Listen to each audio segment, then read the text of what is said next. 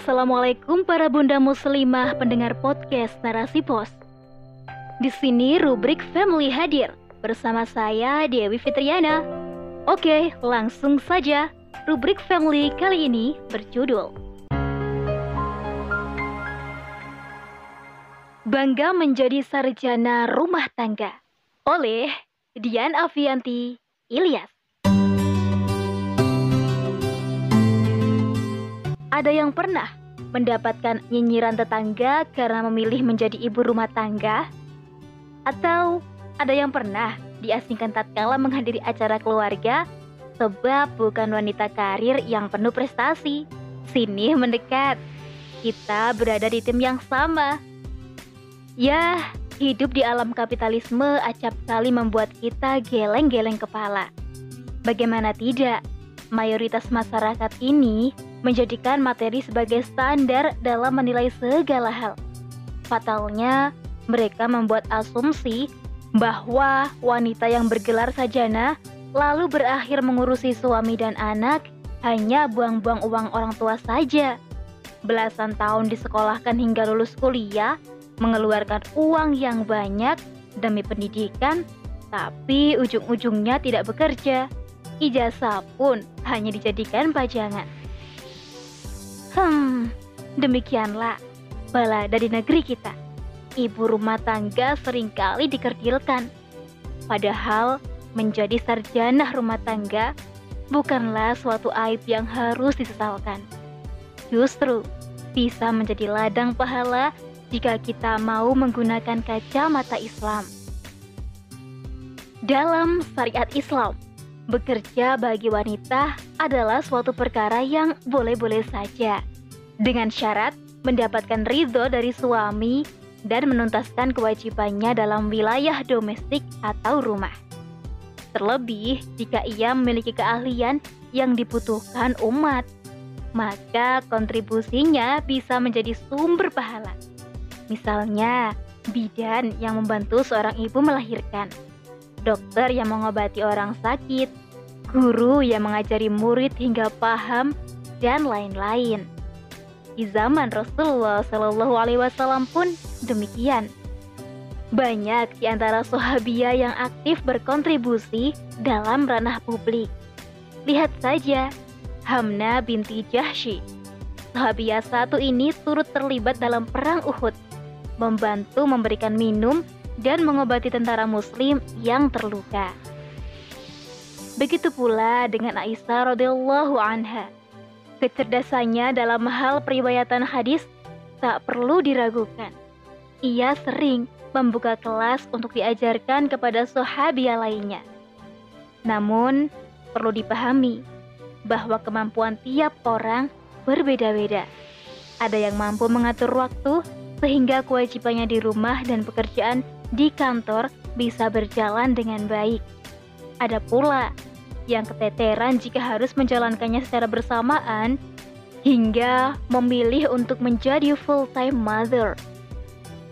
Selain itu, prioritas tiap keluarga pun berbeda-beda.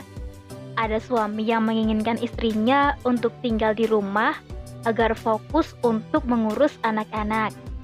Ada pula suami yang mengizinkan istrinya untuk bekerja agar ilmunya bisa bermanfaat bagi masyarakat. Semua bersifat relatif. Jadi, tidaklah bijak rasanya jika kita dengan mudah menjadi komentator bagi tiap keputusan yang diambil oleh keluarga lain. Sebab kita hanyalah orang asing yang tidak tahu menahu kondisi yang sesungguhnya. Jangan berkecil hati ya jika hanya menjadi sarjana rumah tangga. Walaupun kita bukanlah pegawai kantoran dengan karir yang mentereng, ada banyak hal yang bisa kita lakukan untuk berkontribusi demi mewujudkan peradaban Islam yang gemilang. Berikut saya kasih tips-tipsnya. Pertama, aktif dalam mengikuti kajian Islam. Ibu adalah madrasatul ula ibu berperan besar dalam pendidikan anak-anaknya. Menyiapkan generasi cemerlang harus dimulai dari pendidikannya, yaitu ibu. Jika pendidikannya tak memiliki ilmu, bagaimana bisa mencetak generasi penakluk? Selain itu, anak adalah investasi akhirat bagi kedua orang tuanya. Bagaimana bisa anak akan mendoakan orang tuanya jika tidak diajari? Bukan hanya itu, dengan mengkaji Islam, seorang istri akan paham akan kewajibannya terhadap suami. Kedua, bergabung dengan komunitas menulis. Nah, tips ini bisa menjadi pilihan bagi mereka yang ingin menyalurkan hobi menulisnya. Tak bisa dimungkiri, gelombang melek literasi kian hari melambung tinggi. Selain bisa mengasah kemampuan dalam berliterasi, Menulis merupakan aktivitas yang bernilai pahala loh. Bayangkan saja, jika orang-orang yang membaca tulisan kita ikut tergerak dan tersadarkan, mengambil hikmah dari tiap tulisan yang kita sebar, mengubah diri menjadi hamba yang taat sebab nasihat yang ada dalam tulisan kita. Demikianlah yang disebut sebagai menjaring pahala lewat aksara. Ketiga, menjual suatu proyek secara online. Di era pandemi seperti ini, jual beli secara daring yang paling banyak diminati masyarakat. Bagi yang memiliki bakat jualan yang terpendam, tips ini cocok untuk dijadikan pilihan. Selama barang yang dijual adalah barang yang halal ya. Tak perlu malu untuk menawarkan kepada teman dan sanak saudara.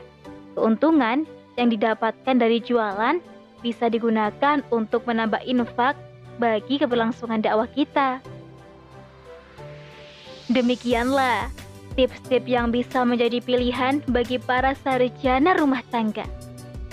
Perlu diingat ya, tujuan utama dari pendidikan adalah ilmu, bukan materi. Jadi, bukanlah suatu masalah jika kita tidak menjadi wanita karir sebab yang dituju adalah ridho ilahi robbi. Bahagia atau tidaknya sebuah keluarga tidak bergantung dari capaian materi, banyaknya gelimangan harta yang berujung pada depresi. Temukan bahagiamu, tetaplah bangga dengan pilihanmu menjadi sarjana rumah tangga. Wallahu a'lam. Bisawab. Sekian rubrik family kali ini. Semoga dapat menginspirasi bunda-bunda muslimah di mana pun berada. Saya Dewi Fitriana, pamit undur diri. Sampai jumpa di rubrik family selanjutnya. Wassalamualaikum warahmatullahi wabarakatuh.